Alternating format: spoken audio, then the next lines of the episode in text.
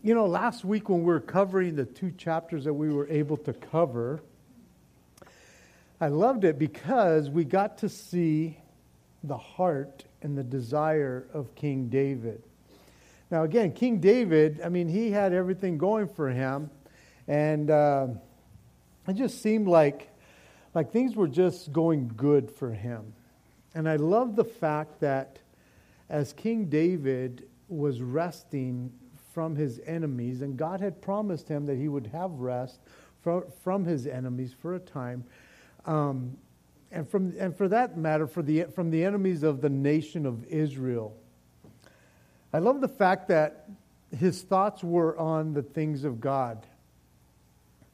I think oftentimes our hearts and our minds are on the things of God when, when it just seems like everything's falling down around us. And it's like, okay, now, now it's serious. Now we have to focus on God because my life is not where it's supposed to be. All these little things are happening in my life. Oh, I know why.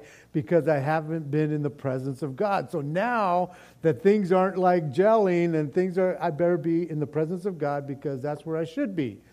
And then things get better, and then it's like we forget about God, and we kind of go do our own little thing sometimes. And I love the fact that here we have King David, and it tells us that he had rest from all his enemies.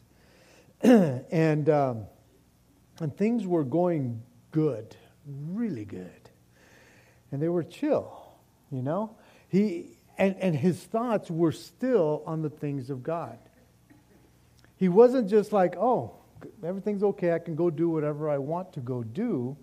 Somehow, in this time where he is reflecting and taking inventory of his life, he wants to somehow bless God. His heart and his motives were in the right place. His desire was to do something for God. he, as he was taking inventory of where he was at, he says, man, here I am living in this luxurious place, in the lap of luxury. God has blessed me so much. And, and here the, the ark of God, the presence of God, is in this curtain. And so he thought, well, I want to do something for God, and I will build him a place for the Ark of the Covenant. And it's interesting because he gets the go-ahead from the prophet of God, but God really hadn't given the prophet the, the permission to give him the go-ahead. And then he goes and has to go and tell him, well, this is what God says. Thanks, but no thanks.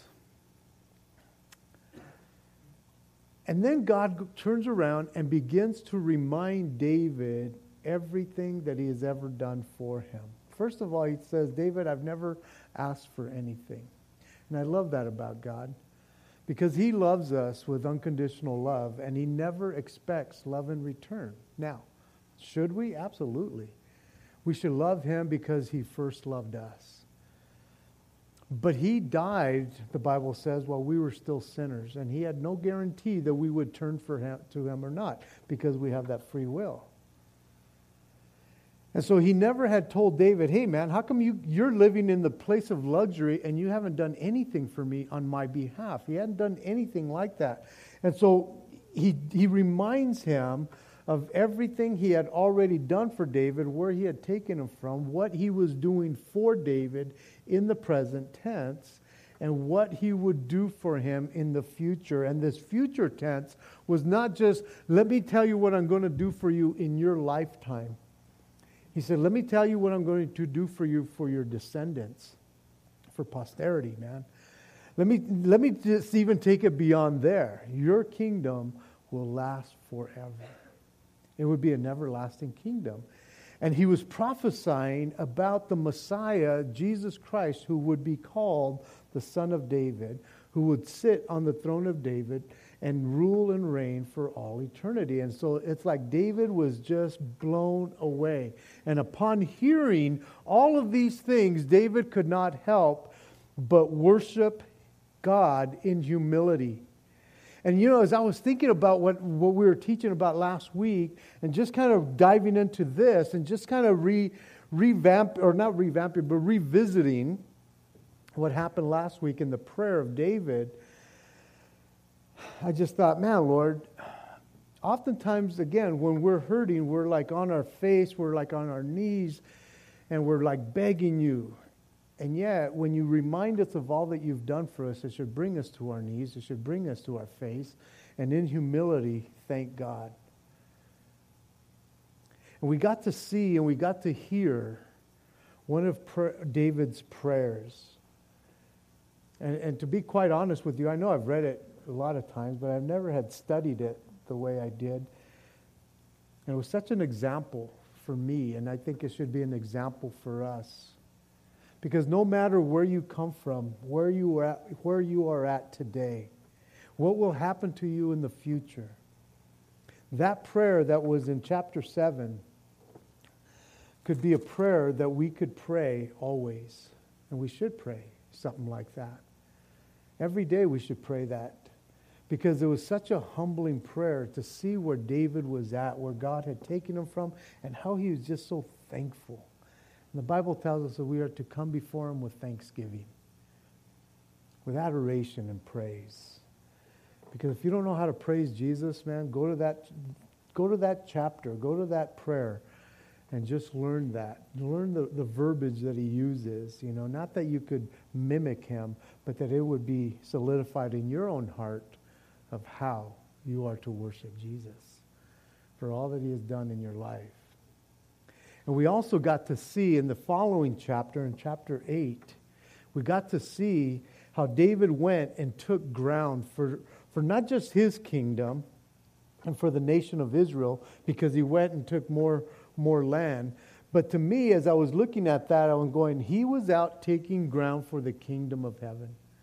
He was out taking ground for the kingdom of God, like we should every day. We should be wanting to take ground for the kingdom, to go in, in, into even enemy territory and be a light to them, to, to show people, hey, I, I am out here, putting myself out here, and I am here for you and to pray for you and to minister to you and to just take more souls for the kingdom of God. That should be our heart. And David was a good example of that, because even though he was taking ground from the enemy, he was actually doing this to, to, to gather the resources that were in those places to eventually build the temple of God. And so all of this was for a purpose. And so we are in Second Samuel chapter nine, beginning in verse one. We're going to read the whole chapter, thirteen verses. Now David said, "Is there still anyone who is left in the house of Saul that I may show him kindness for Jonathan's sake?" And there was a servant of the house of Saul whose name was Ziba. So when they had called him to David, the king said to him, "Are you Ziba?" And he said, "At your service." Then the king said, "Is there not still someone of the house of Saul to whom I may show the kindness of God?" And Ziba said to the king, "There is still a son of Jonathan who is lame in his feet." So the king said to him, "Where is he?" And Ziba said to the king, "Indeed, he is in the house of Maker, the son of uh, Ammiel in Lo Debar." Then King David sent and brought him out of the house of Maker, the son of A- Ammiel uh, from Lo Debar. Now, when Mephibosheth, the son of Jonathan, the son of Saul, had come to David, he fell on his face and prostrated himself. Then David said, "Mephibosheth," and he answered, "Here is your servant." So David said to him, "Do not fear, for I will show, surely show you kindness for Jonathan your father's sake, and will restore to you all the land of Saul your grandfather. And you shall eat bread at my table continually." Then he bowed himself and said, "What is your servant that you should look upon such a dead dog as I." And the king said to Ziba, Saul's servant, and said to him, "I have given your master's son all that belonged to Saul, and all and to all his house. You therefore and your sons and your servants shall work the land for him, and you shall bring the harvest that your master's son may have food to eat. For Mephibosheth had uh, the, the your master's son shall eat bread at my table always." Now Ziba had fifteen sons and twenty servants. Then Ziba said to the king, "According to all that my lord the king has commanded his servant, so will your servant do." For Mephibosheth said to the king, "As for Mephibosheth," said the king, "he shall eat at my table as one of the king's sons." Mephibosheth had a son by the name, whose name was Micah, and all who dwell in the ha- in the house of Ziba were servants of Mephibosheth. So Mephibosheth dwelt in Jerusalem, and he ate continually at the king's table, and he was lame in both his feet. Whoa, that's a lot of big name like Mephibosheth. That's, that, that is a popular name in this chapter, and one that you got to get to know if you're going to read it out loud. But going back to the first four verses of chapter nine, again, David is in a place where, where he has been taking inventory of his life. He has taken land. He, he is at rest basically right here. And it says that David said, "Is there still someone left in the house of David?" Now, as David begins to make this statement to those who he is talking to, and more than likely he is talking to his administration from the previous chapter, from verses fifteen, sixteen, seventeen, and eighteen, because it tells us that he kind of set up an administration for his kingdom, and so more than likely they are his advisors, they are his cabinet, if you will. And so as he is, you know, meeting with them, he says, "Is there still someone left of the house of David?" Now, they, they they probably thought that he was asking this question so that they could go and have them killed, maybe. You know, maybe he's finally going to go do what a king is supposed to do when he is installed, and that is king kill the other king's family. Everybody involved in that family, because they could be a threat to your kingdom. And so it was normal when another king came into being, even from their own family sometimes, they'd kill off their brothers because they didn't want nobody threatening their kingdom. And so especially if another kind of dynasty was going to take over, another family, when they were going to take over, it was just normal procedure. Hey, go gather up everybody from the other king's kingdom so that we can kill them off.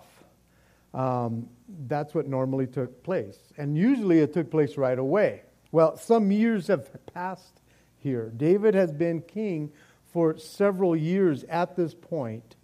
And I'm sure some in the administration were thinking, well, it's about time you get around to killing all these people off. Again, because they could threaten our kingdom and our livelihood and the things that we were doing. Now, I'm sure they were all shocked when he finished the statement that he was making when he says, "That I may show them kindness." That I may show the kindness for Jonathan's sake. But then again, as I thought about that, that they may have been shocked by that, I, I thought maybe they weren't so shocked being around David for as long as they've been around David. And they probably just thought, David, David, David. You're too nice of a king. You're supposed to go kill people. David, come on, David. Everybody's going to walk all over you if you're con- if you continue to be a nice guy. You got to do something that's crazy, that's normal. Instead of saying stuff like that, David, if you just told us to go kill it, kill it, we we would go take care of it. No big deal. Nothing nothing would be out of the ordinary here. But if you remember a while back in chapter in First Samuel chapter twenty. Back then, when David and Jonathan were like besties, um, they had made a covenant together with one another. Now, David wants to hold to that covenant. And this is what, what took place back in Samuel, First Samuel chapter twenty, verses fourteen to sixteen.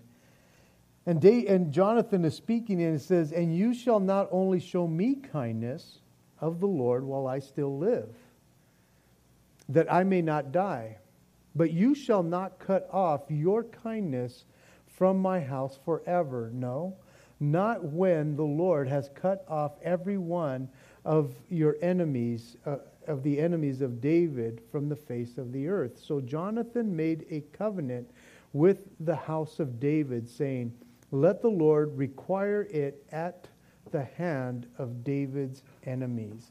So in other words, you're going to take care of this, or else God's going to require this of you, and your enemies will t- overtake you. And so David is all in with this covenant. He loved Jonathan. And so he was willing and and, and, and ready to, to, to just take care of this covenant. Now, at this point in David's life now, he is sitting pretty. He has everything going for him. Everything has fallen into place. It has probably been over twenty-five years since he had made that covenant with Jonathan. It has been about fifteen years since Jonathan died. And I'm thinking, who keeps promises that long, right? You know, who, who does that, you know? Isn't there like a statute of limitation when it comes to covenants like this? You know, it's like David. Nobody probably even remembers that you have made a covenant with Jonathan so long ago. It was just you and him, unless he said something and he said something. Probably nobody else knew that you guys had this special covenant together to take care of one another's family, basically, if and when something happened to them. And so who keeps this kind of promise for so long? But here's the thing. David had nothing to prove to anybody, to nobody. He did not have to do any of this because, again, probably nobody even knew. He was the king. He could do whatever he wanted at this point. He, he, had, he didn't have to answer to anybody, except for the fact that David knew God. David knew God. Except for the fact that, that David desired to be in the presence of God. David wanted to be obedient to God. He knew what he had said twenty-five years ago. He knew that even when he died fifteen years ago, that covenant had not been broken. David was not looking for a loophole to say, "It's been so long, Lord, and nobody really knows."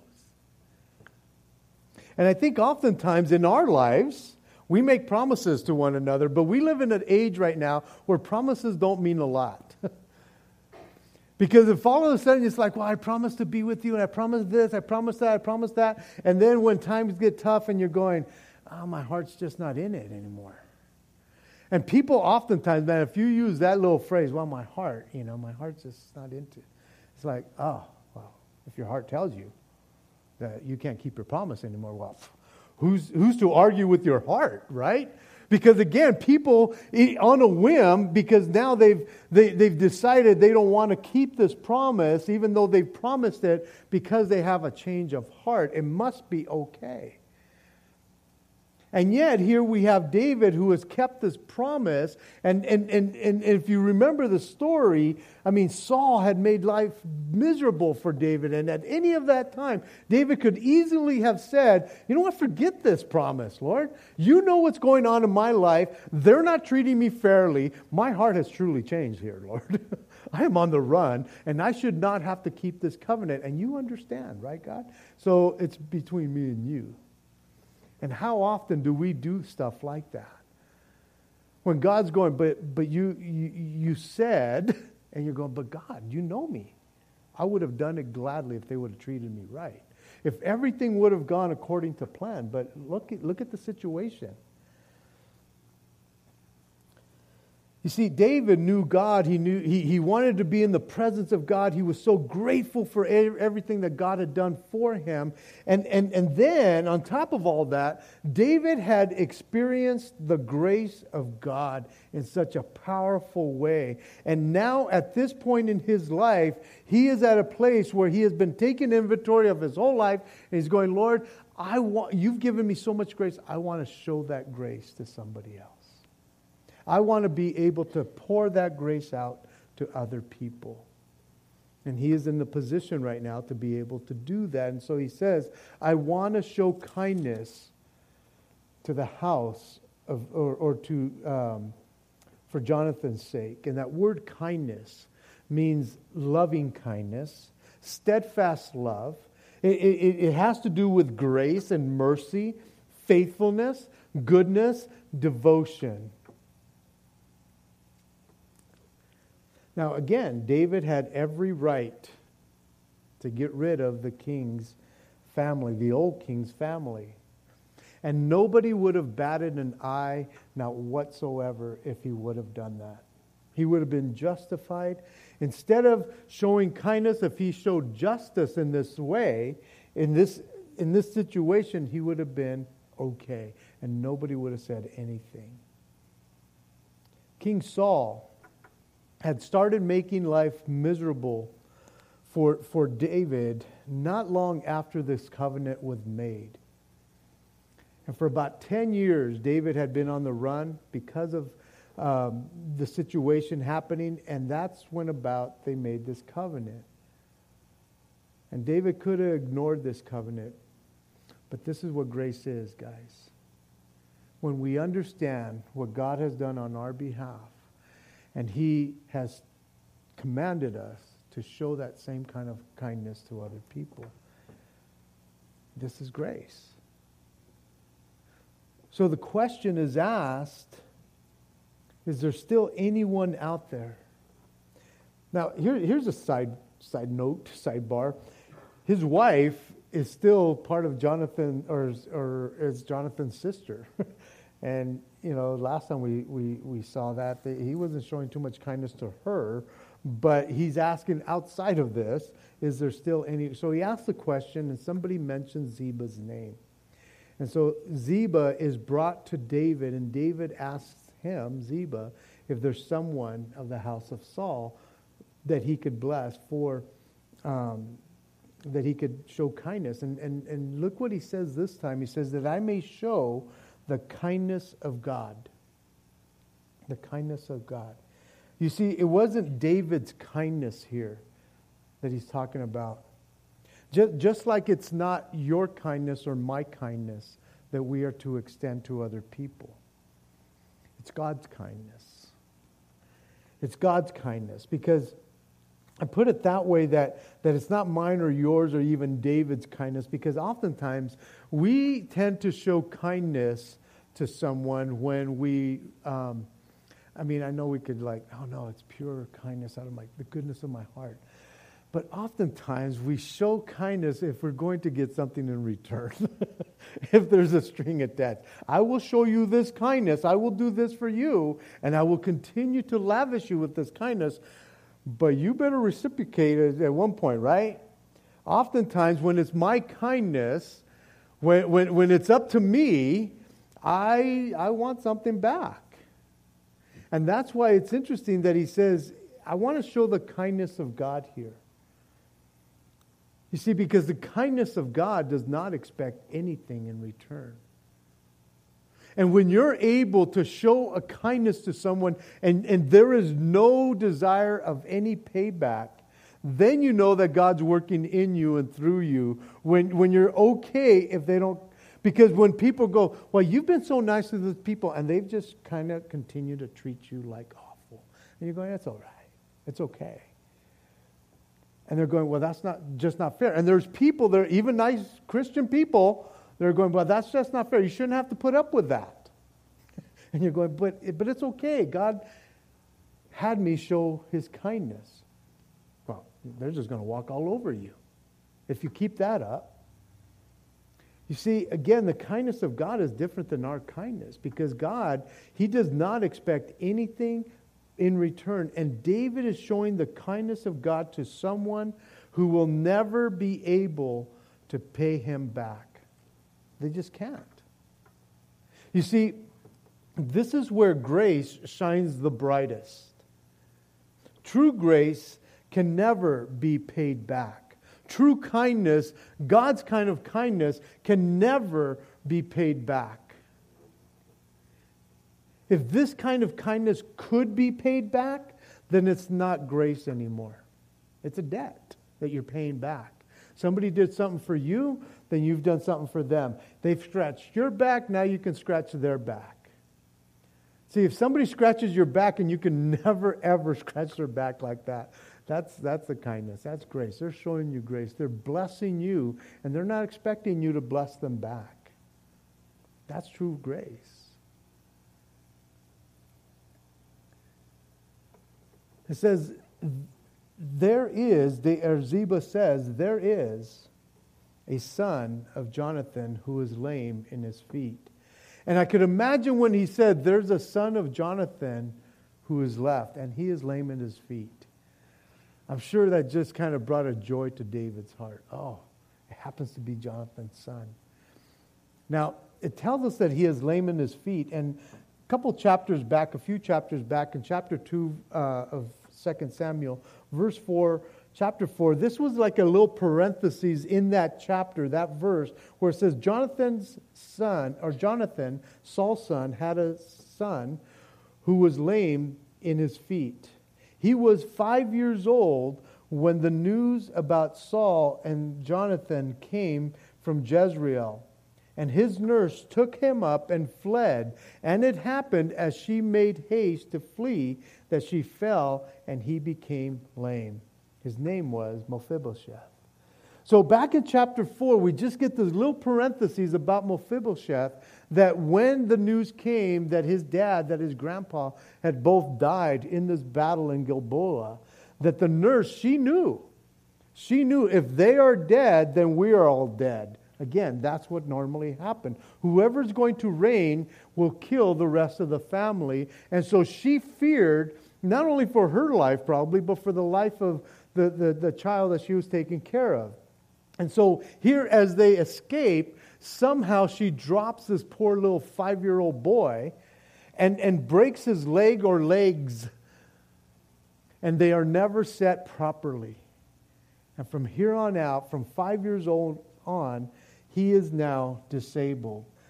Mephibosheth, at this moment in time, in chapter nine, he is probably about twenty, twenty-one, twenty-five years old, somewhere in between there. It has not been that long. David told Mephibosheth, or was told, where, where is Mephibosheth? And the place is called, called Lo Debar, which means no pastor, barren, a place of emptiness and dissatisfaction.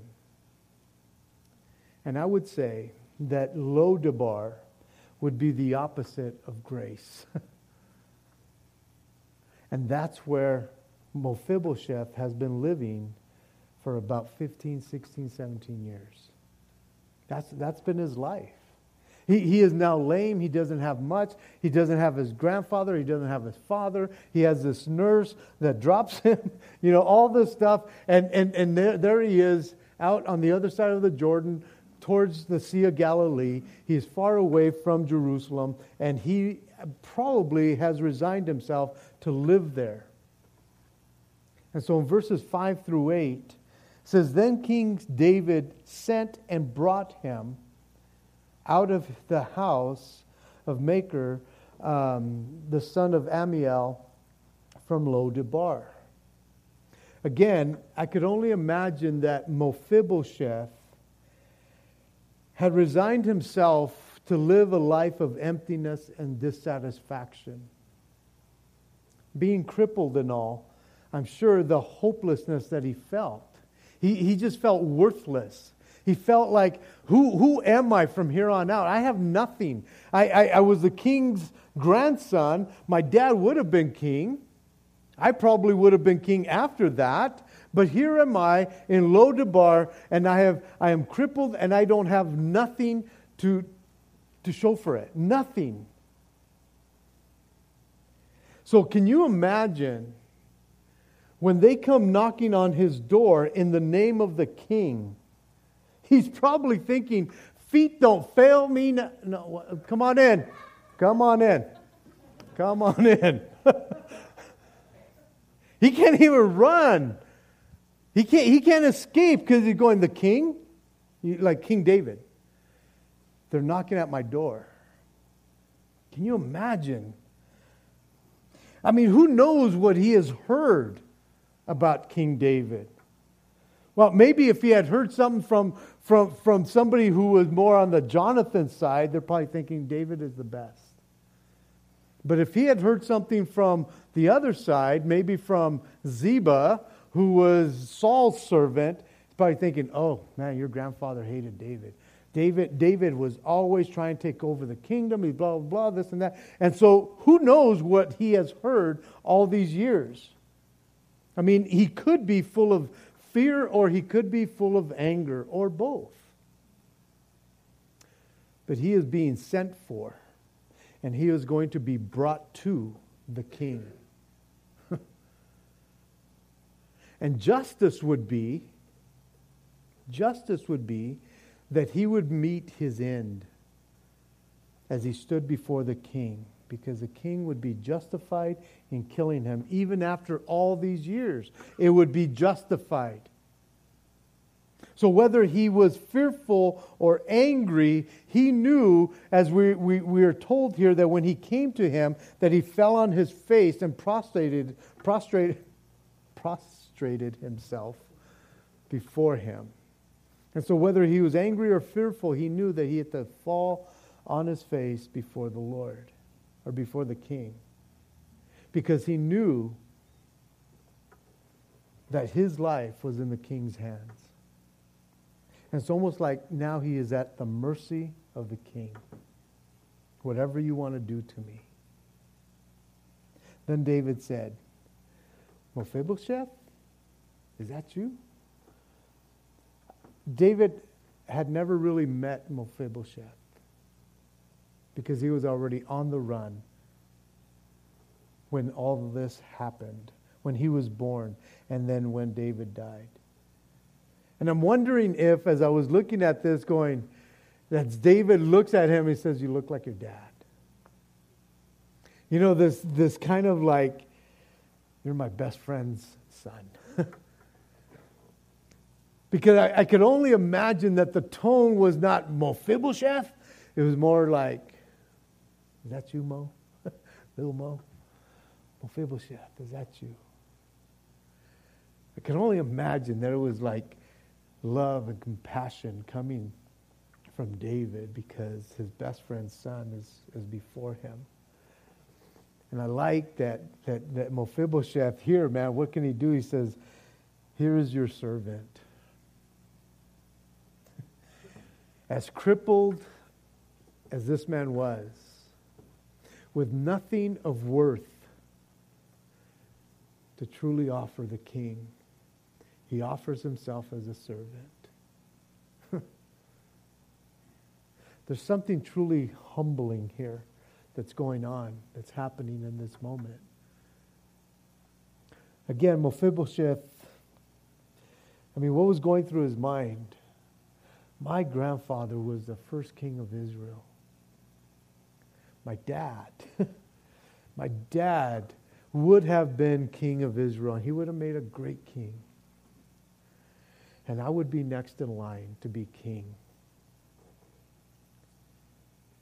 But what the king of Israel has before him right now is a man who can't even stand on his own two feet. I'm thinking, man, that is humbling for this young man, Mephibosheth. And instead of the king throwing this broken man out, who has nothing to offer him, the king is going to show him kindness. the kind of kindness that will never be able to be paid back. He shows him grace. This is grace right here, man, to the fullest. And I don't know if you can put yourself in, in the place of Mephibosheth. When the, when the King of Kings, you know, calls your name, and he's calling you to come to him. And honestly, man, we have nothing to offer him. I don't know what he got from you, but I know what he got from me when, when I came to him. He got the raw end of the deal. There was no good in me. There's nothing that I could offer him. There's nothing that I could say, man, you're getting a good prize here, buddy. Picking me? You don't know what I could do. There was nothing, man. I was a broken man before the Lord. I had nothing to offer him, and he, he was offering to pay everything for me. He was showing me grace, and I could not pay anything back. Now, when grace is shown in this way, it brings forth humility, guys. It should bring forth humility. It, it is meant, this grace, it is meant to be, to blow us away, because we can never quite understand, why is God so good to you? Why is he so good to me?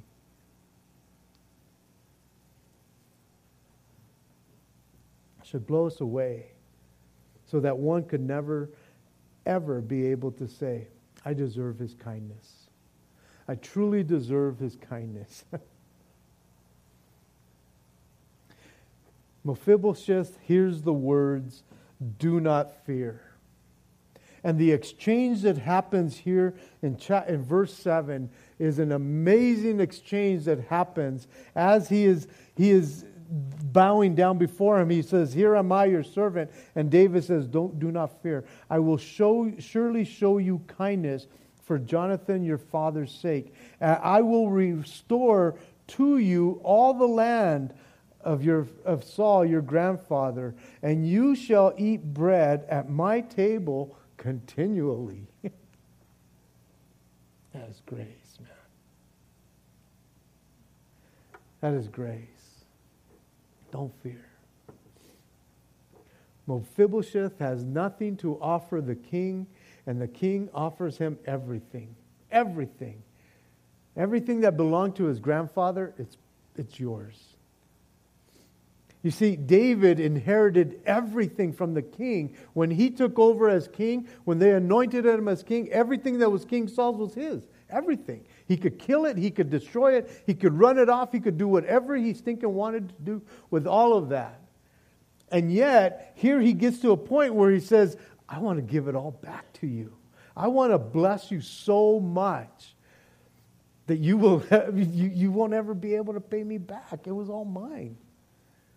I'm giving it to you. This is grace, guys. I'm giving you everything and more. David here fulfills his covenant that he had made with Jonathan.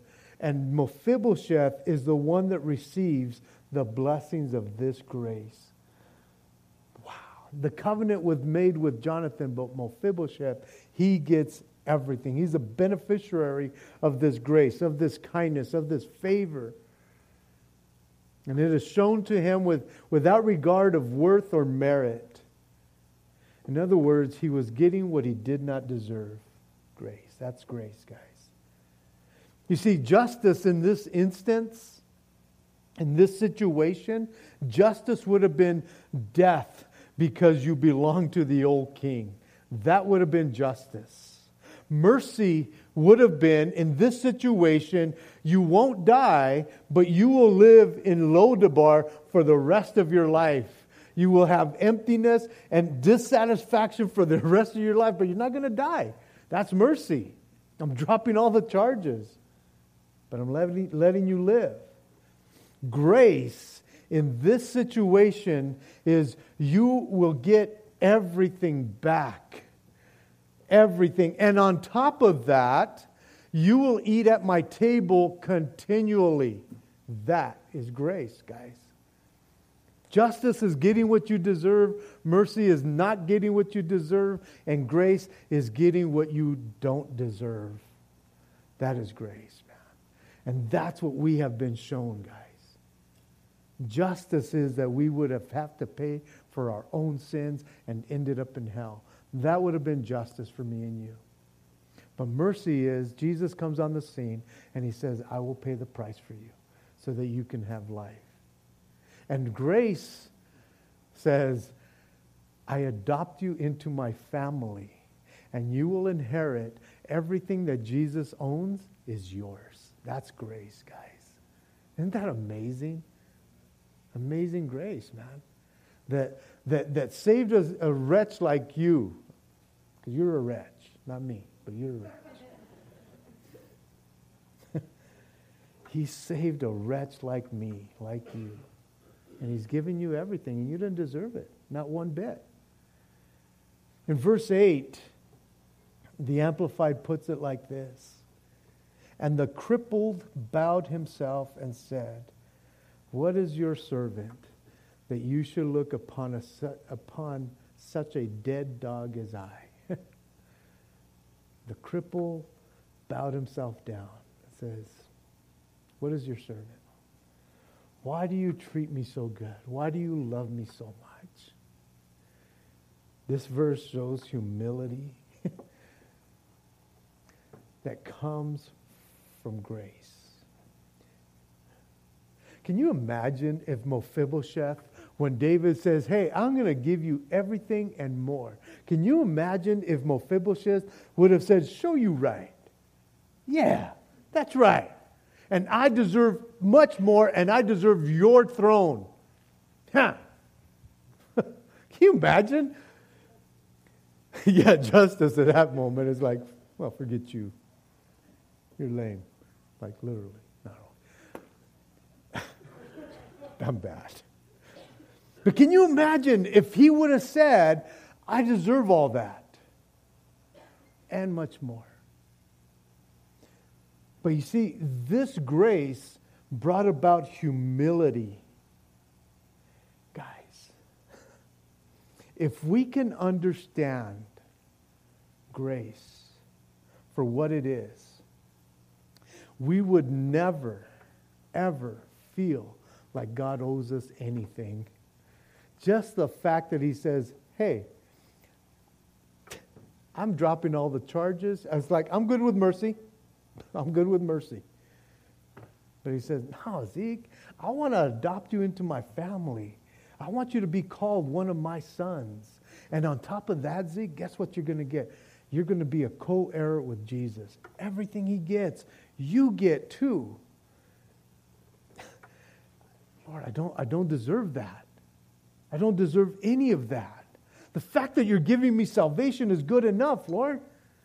Anything above that, man, that is grace. That is pure grace. You see, if we ever feel, if we ever think, or if we ever say, well, God hasn't, or God didn't, well, I can't believe God let that, then we truly don't understand grace. If we ever think that we could tell God what's up, to say, show you right, God. I can't believe you let this happen in my life, man. I don't understand grace. See, whatever happens to me from here on out, it's like, it's okay, God. I don't care what you do. You've given me salvation.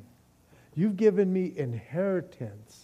Maybe not here on earth, but for, for the rest of my, for eternity, I get it all.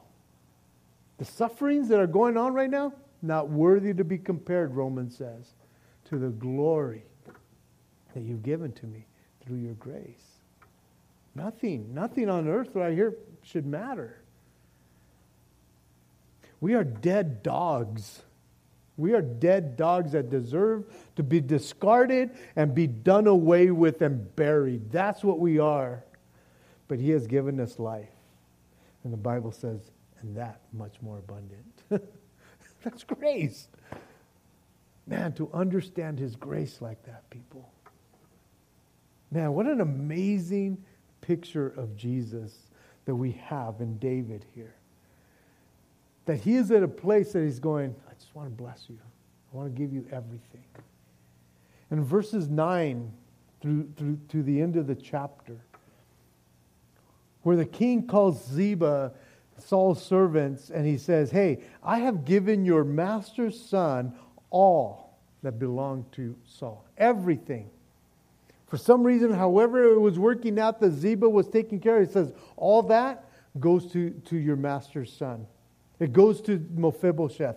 Everything. You guys go and work the fields and, and, and bring in the harvest for your master. And you're going, but wait a minute, he's going to eat over here. Well, I'm sure all that that was coming in was going to go to him. But you take care of all of that, Ziba. You and your guys take care of all those things. And so in this, in this grace that he is being shown, we show, we see that God provides through his grace. God, God's provision is exemplified right here when David says, hey, Ziba, take care of everything. So your master's son doesn't worry about a thing because I've given him all the land back. Now we're going to find out that Ziba, I think his name means snake. Um, he's going to kind of mess him around. It doesn't really, but it's like he's going to be a snake later on. But be that as it may, we'll get there in a few chapters.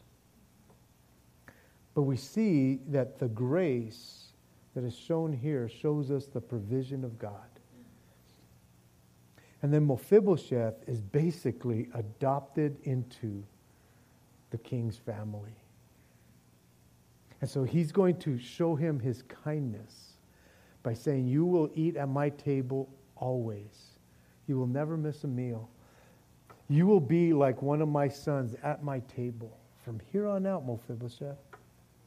You see, it wasn't a one-time deal that he says, hey, I'm going to show you kindness for a day. You're going to be like a king for a day. Yep. You're going to live in my house for a day. But then I'm going to send you back to Lo Debar, right? It's like, no.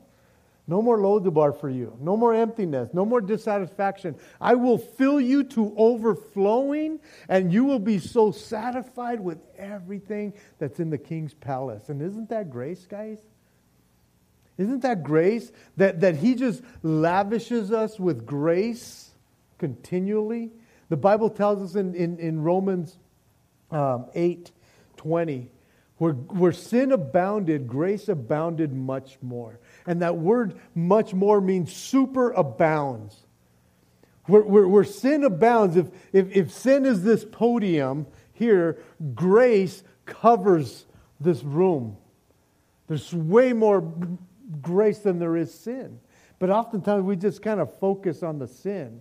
And God's going, man, where sin abounded, grace abounded much more. There's so much more grace. No more Lo Debar for you. It's not a one-time deal. It is a continual thing. And this is where we get to be at as believers. God did not just save you and say, okay, you're in. He said, let me bless you. Let me pour my grace into you. Let me show you how much grace I have for you. Because every time you mess up, you're still my son. Every time you, you go and, and, and jack up your life, guess what? My life, my, my, my grace is still there. Now again, grace should not lead us to go do stupid things. Grace should lead us to repentance. We should not use our grace to, to go and, and sin. It should humble us. That even when you don't want to sin and you sin, God's grace covers you. Grace is not about, oh, let me go do whatever I want to do, because guess what? God will forgive me. No, it should, it should break us. It should humble us. Ephesians, if you want to turn to Ephesians, beautiful, beautiful portion of Scripture that just kind of talks about this, this grace, this story. In, in Ephesians one, verses three to six, but man, we could have read the whole chapter, Ephesians chapter one, basically, because there's so much there.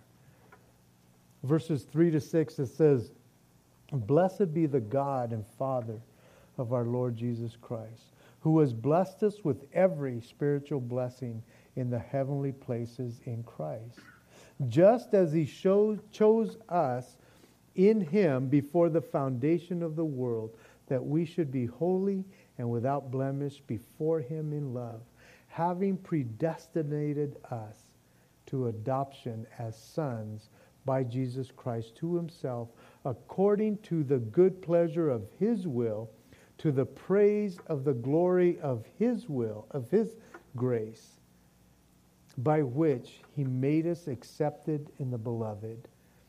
Turn over to chapter two, verse four through ten. But God. It's interesting because right before that he tells us, but you were dead in your trespasses and sin, you dead dog. But God, in verse four, who is rich in mercy, because of his great love with which he loved us, even when we were dead in trespasses, made us alive together with Christ. For by grace you have been saved, and raised us up together, and made us sit together in the heavenly places in Christ Jesus, that in the ages to come he might show the exceeding riches of his grace in his kindness towards us in Christ Jesus.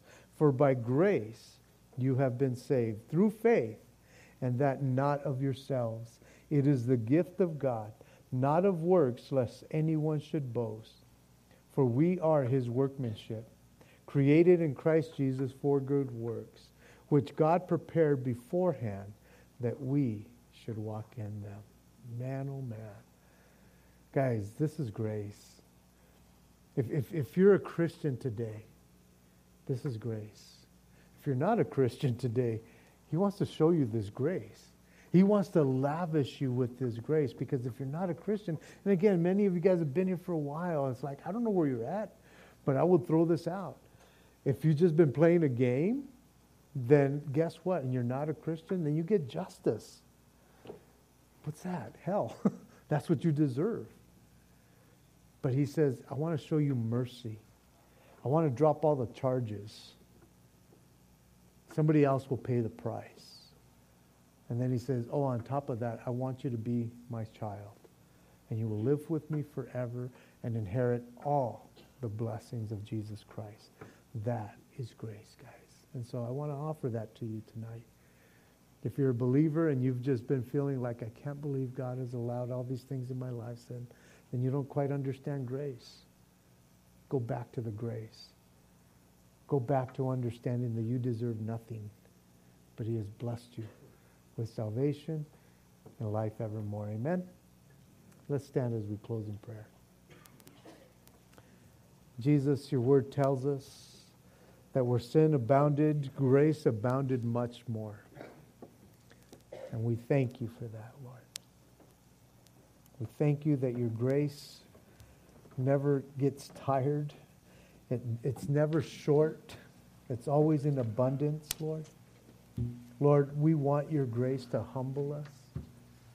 We want to be able to be in a place where, Lord, we, we, we are not complaining about anything, Lord, because of your grace. Help us to understand that today. That, Lord, we would always know that, God, you are always for us. And you will always pour out your grace upon us. It will never run out.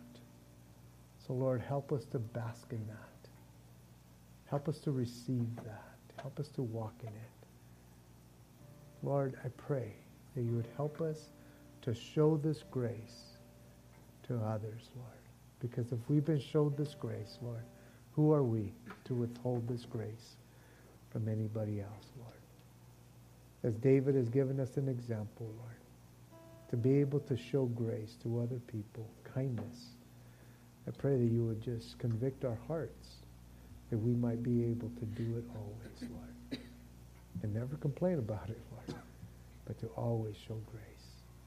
We thank you, Lord. We praise you in Jesus' name. Amen. If you need prayer for anything, guys, if you're